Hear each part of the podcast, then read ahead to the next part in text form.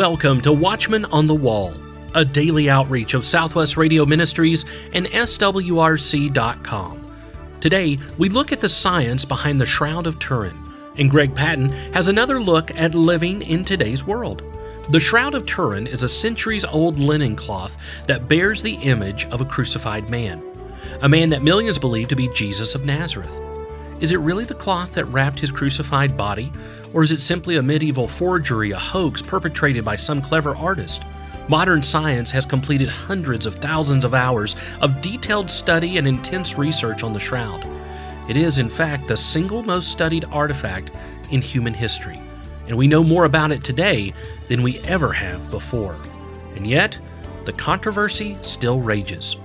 Here, with a fascinating look at the science of the shroud, is James Collins and our special guest, Barry Schwortz.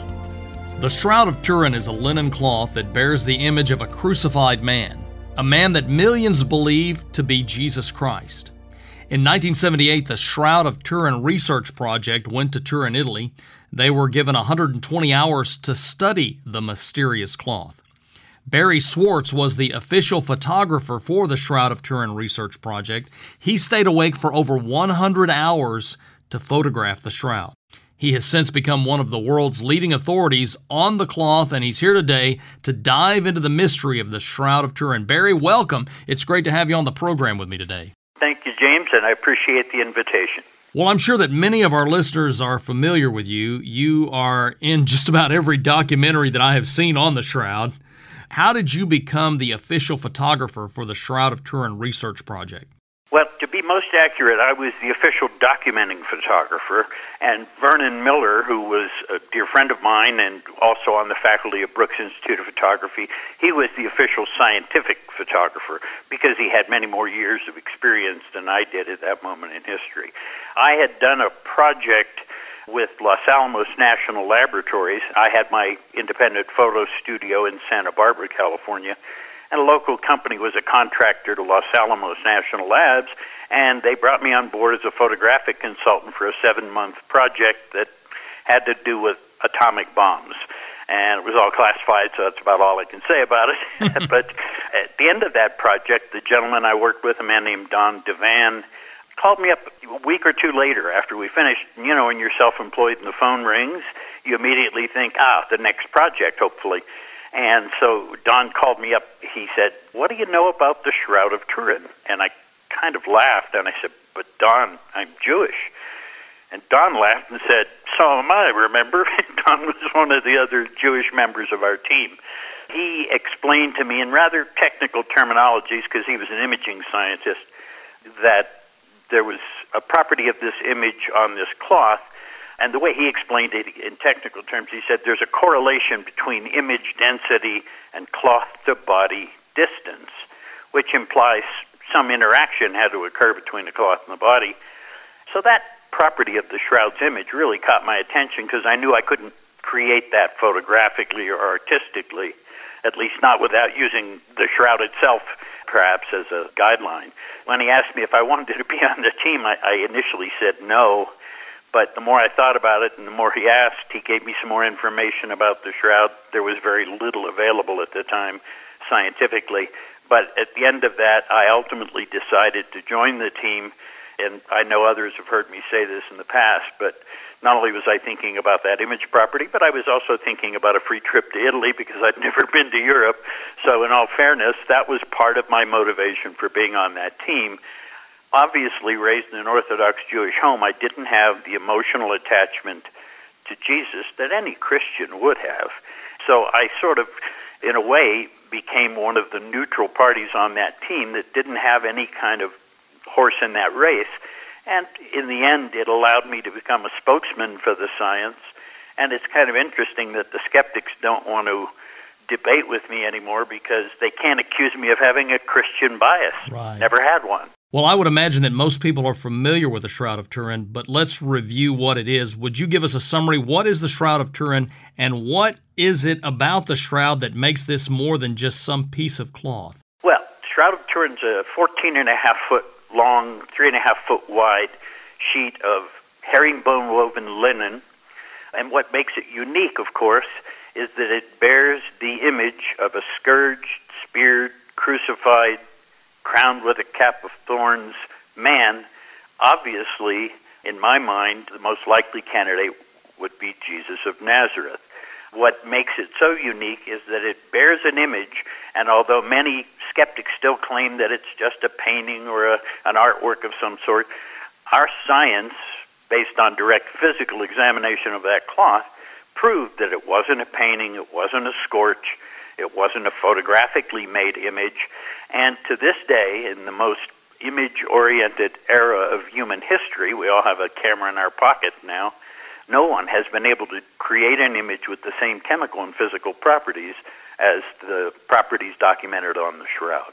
Well, let's talk about the science. What kind of tests did the 1978 Shroud of Turin research project perform, and what was your conclusion? Primarily because we were there, the primary focus was to study the image and to try and determine what constitutes the image. Is it a painting, or a photograph, or a scorch, or a rubbing, as some had predicted? A lot of our experiments were photographic since we were only given a very limited amount of time to be in that room with that piece of cloth. We needed to collect as much data as we could in the five days and nights that we were given so that we could come back and spend the next three years analyzing that data. So photography played an important role. Not only did we do white light at natural color and black and white photography. We also did transmitted light photography with light passing through the cloth. We did ultraviolet and infrared imaging, thermal imaging, if you will. So a lot of our experiments were imaging oriented because of the image itself. We also did spectral analyses with the finest spectral technology that existed in 1978. We did X ray fluorescence and reflectance again to determine the elemental structure of what's on that cloth, basically like a chemical analysis without touching the cloth. But we also did chemical analysis of samples that were taken, lifted via tape from the surface of the cloth. So there was a broad range of testing, and of course, I always tell people that the data that we collected are primary sources based on direct physical examination of the cloth, and all of the papers published by the STURP team in the successive years after we completed our direct physical exam are readily available for free on shroud.com. Well, Barry, you're probably the second most famous photographer associated with the Shroud. Secondo Pia took the first photographs of the Shroud in 1898. What happened when he developed his film?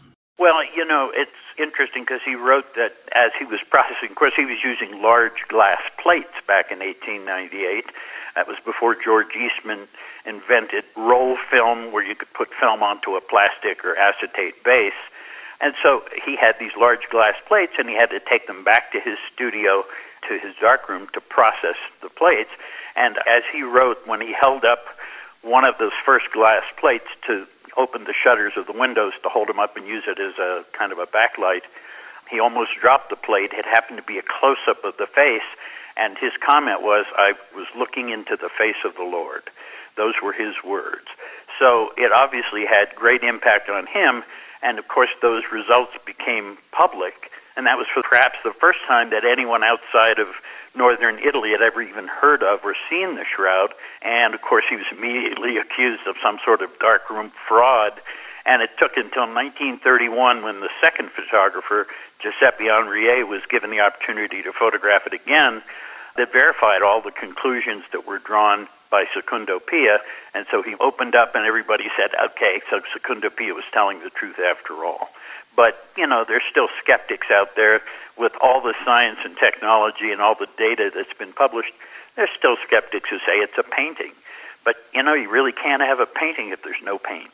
Well, if the shroud is a fake, how could the artist fake a negative image? Because when the photograph was developed, it, uh, of course, shows that it's a negative image. How could someone in that time period fake that? That's a very good question. And just for those who might be listening who aren't quite clear, because today a photographic negative is something rather obscure to younger people who right, haven't got yeah. a clue what that is. So, what a photographic negative does is it exposes the film, and the more exposure, the brighter, the lighter an object is that's being focused onto the film, the darker the film gets. So, in other words, the lights and darks on a photographic negative are inverted from what our eyes would see. And so the lights and darks on the shroud, when inverted onto a photo negative, yield a much more realistic positive result, implying that what's on the shroud has the properties, at least one property, of a photographic negative. So you're right. There's no way that someone in medieval times could have understood the concept of a photographic negative because it didn't exist. I think the first photograph by Joseph Nicéphore Niepce was taken in 1826, and the glass plate still exists in a museum, I believe, in Texas. So we know that the shroud wasn't made that way, and that it's very unlikely that a medieval artist could have even conceived of an image of this nature, let alone captured it with forensic accuracy. There is no way that this piece of cloth is an artwork, period. And the science proves that. What about the blood on the shroud, Barry? If it's not paint, is it animal blood or is it human? Dr. Alan Adler, who was one of the other Jewish members on our team, was a blood chemist. And considering the technology that existed in 1978, Al Adler was a very cautious man who was not going to jump to any broad conclusions. So his first comment was, well, it's at least primate blood but he believed it was human blood.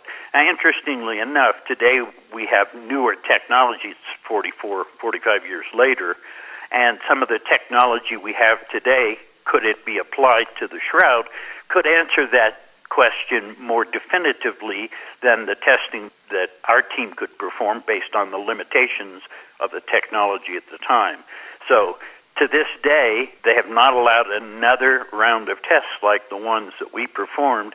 And if we could apply 21st century technology to the shroud, perhaps some of the questions that remain unanswered, or perhaps some of the questions that were raised by the data we collected, could be answered if another set of tests would be permitted. Barry, isn't it true the bloodstains on the shroud go through the cloth, but the image doesn't? That's correct. The image itself lives on the top surface of the fibrils of the cloth where the blood stains actually penetrate via capillarity through the cloth and are visible on the reverse side of the cloth. No image visible on the reverse side of the cloth.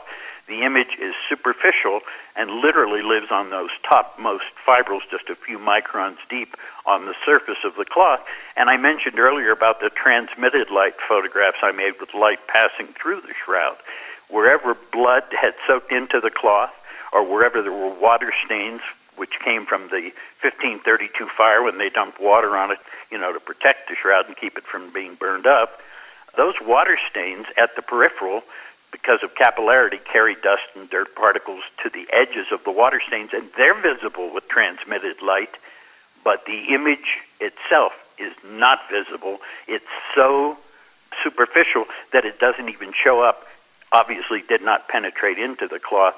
So that was one of the first pieces of it, scientific evidence that we had that the shroud was not a painting. Because if anybody had applied paint to that cloth, we'd have seen that immediately in the transmitted light images, and perhaps folded up our tent and come home. Didn't your team also find limestone on the shroud?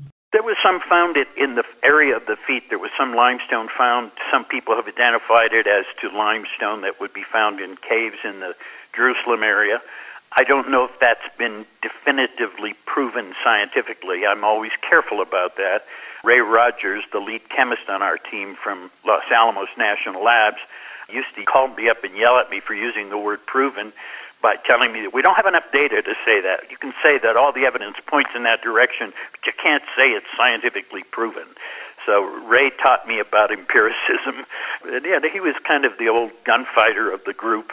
That was my nickname for him in Turin. But he also reminded me that I think I see is not a scientific statement, and he would say that very frequently as well. I think that what we have on the cloth, if one really wants to know what's there without any bias, without any opinion, you can go to read those papers that were published where the data is there for everyone to see. You know, you can then make up your own mind about the cloth. That's what it says in the opening paragraph of Shroud.com there's a sentence that says, given the facts, we believe you have to make up your own mind about this.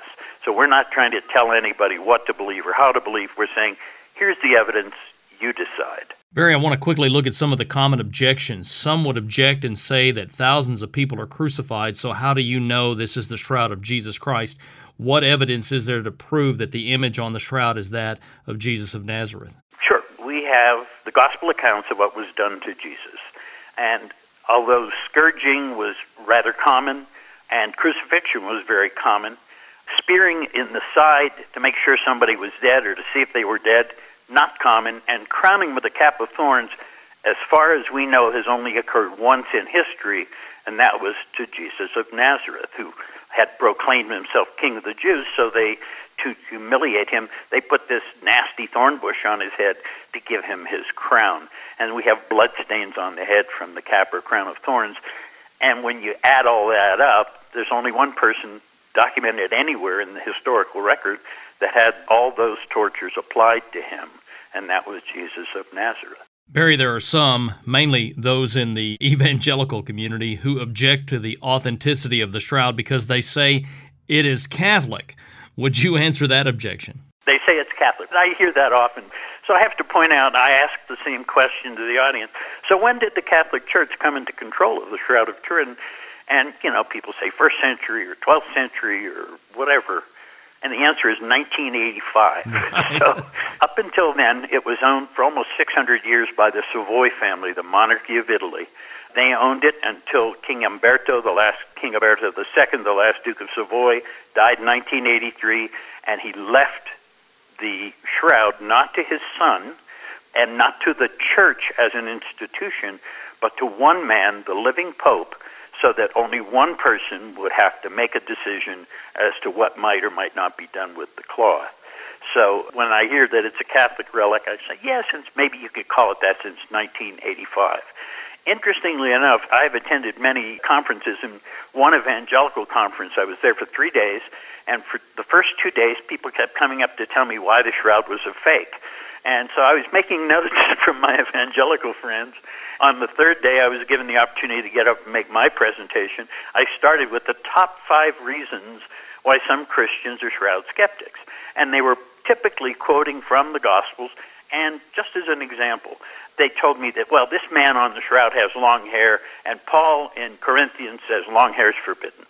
And I have to point out that was written 20 years after the crucifixion and didn't apply to Jesus. Jesus followed the laws of Moses, and Jewish men to this day, in the Orthodox tradition, do not trim their beards, side locks, or hair because that was required by Jewish tradition. So, by the way, that article I wrote is available on shroud.com.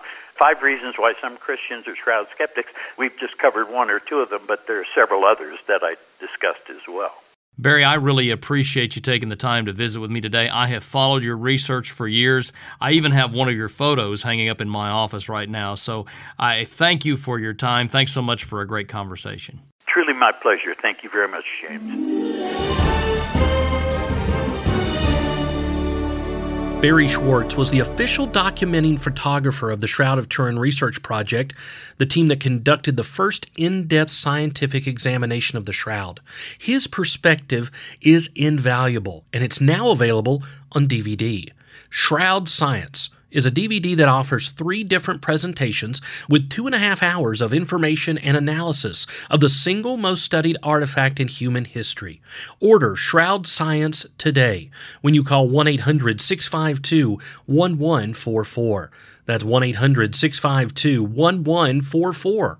Or order online, swrc.com pastor and author Greg Patton stops by now with some thoughts on relationships as you and I are living in today's world. Well, kind of wondering today if all of these thoughts have come to life because I'm getting older and I'm valuing more and more relationships. With our association with the radio station down in Tennessee, we have so many friends in Tennessee and Virginia and North Carolina and, well, all over the place. And I really value those. It's a really big deal. Before I was saved, I could care less about friends. Even told my wife more than once, hey, if you don't like my lifestyle, what I'm doing, there's the door. Well, I was really stupid then. And, of course, unsaved. Relationships? How many do you have? How many friends do you have? How many will be at your funeral? Something to think about. Well, I think this is a real important message. How are you in your relationships? Family, friends, they're at church. You know, most people say that relationships are the most important thing to them as far as life goes. In any other facet of life, nothing is as important as a real relationship. What kind of goals do you have for relationships, or do you even think about it? Probably not. We all have relationships that could definitely be improved. And often the missing ingredient is a long overdue apology. There you go.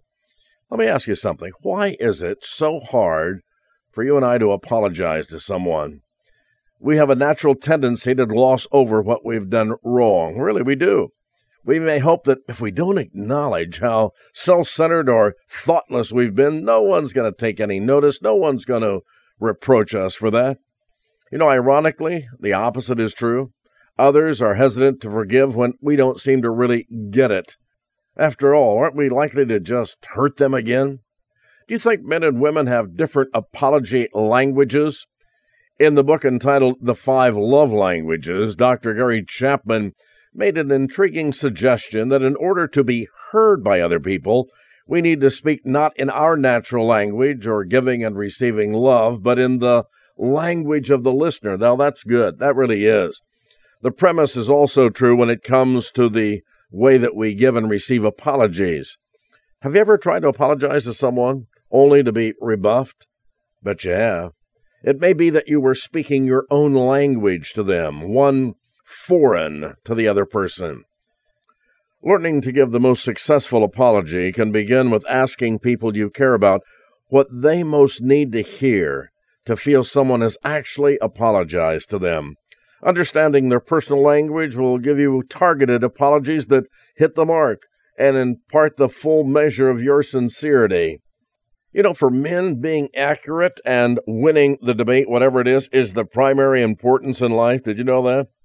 To the woman, feelings, of course, feelings are the central importance. Women say in those husband wife disputes that even though the guy apologizes, the woman, she needs to hear that he's concerned about the way she feels. Perhaps you're thinking today, hey, what if I don't want to apologize? We may lack the motivation to overcome our pride. That's a big problem in any Christian community, any church today.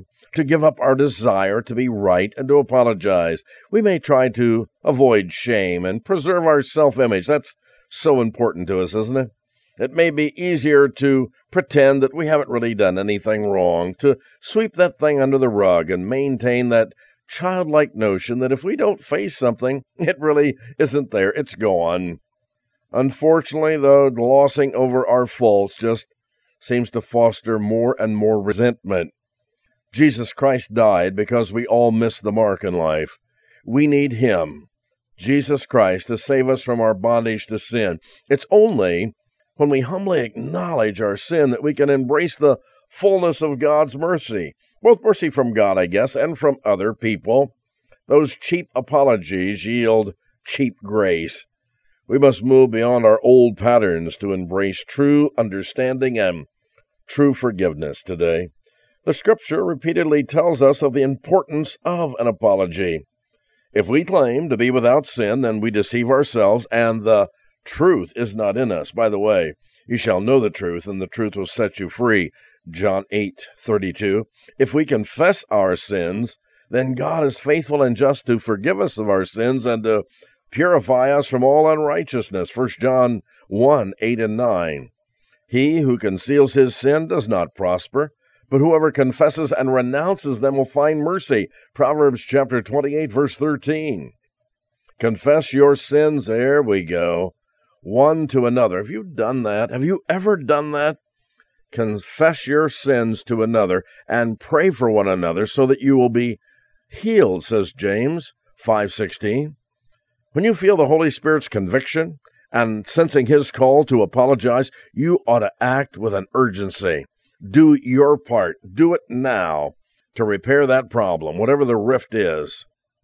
One woman says her seven year old son loves to build models, and he was delighted to come across an unopened box from her husband's childhood. And after all those years, an unassembled wooden model of the Wright brothers airplane still lay tucked away in a closet at the grandparents' home. The plane was very intricate. I watched from a distance as he and my husband assembled the pieces that looked no bigger than matchsticks.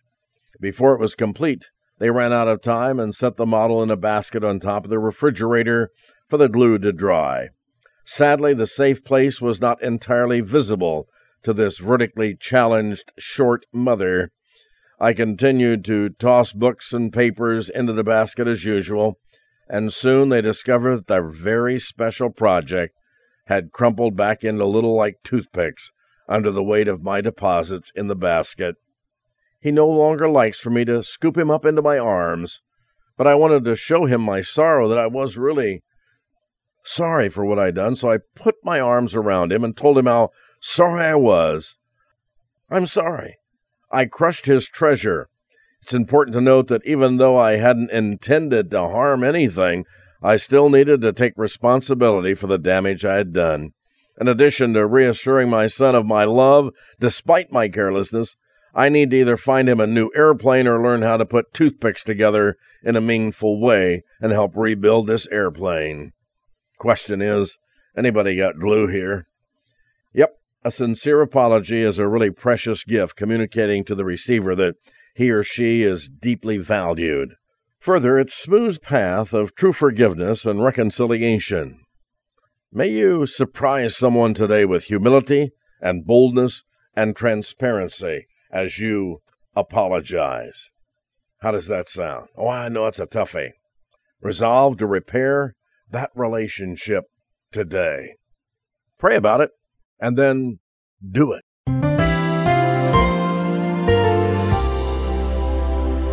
Barry Schwortz was the official documenting photographer for the Shroud of Turin research project, the team that conducted the first in depth scientific examination of the shroud. His perspective is invaluable, and it's now available on DVD. Shroud Science is a DVD that offers three different presentations with two and a half hours of information and analysis of the single most studied artifact in human history. Order Shroud Science today when you call 1 800 652 1144. That's 1 800 652 1144. Or order online swrc.com. Tomorrow, Billy Crone will begin a brand new series revealing the lies and deceptions of COVID. Be sure to tune in on your favorite radio station by downloading our SWRC mobile app or by subscribing to our daily Watchman on the Wall podcast. Watchman on the Wall is a production of Southwest Radio Ministries, and it's supported by faithful listeners just like you. Visit swrc.com.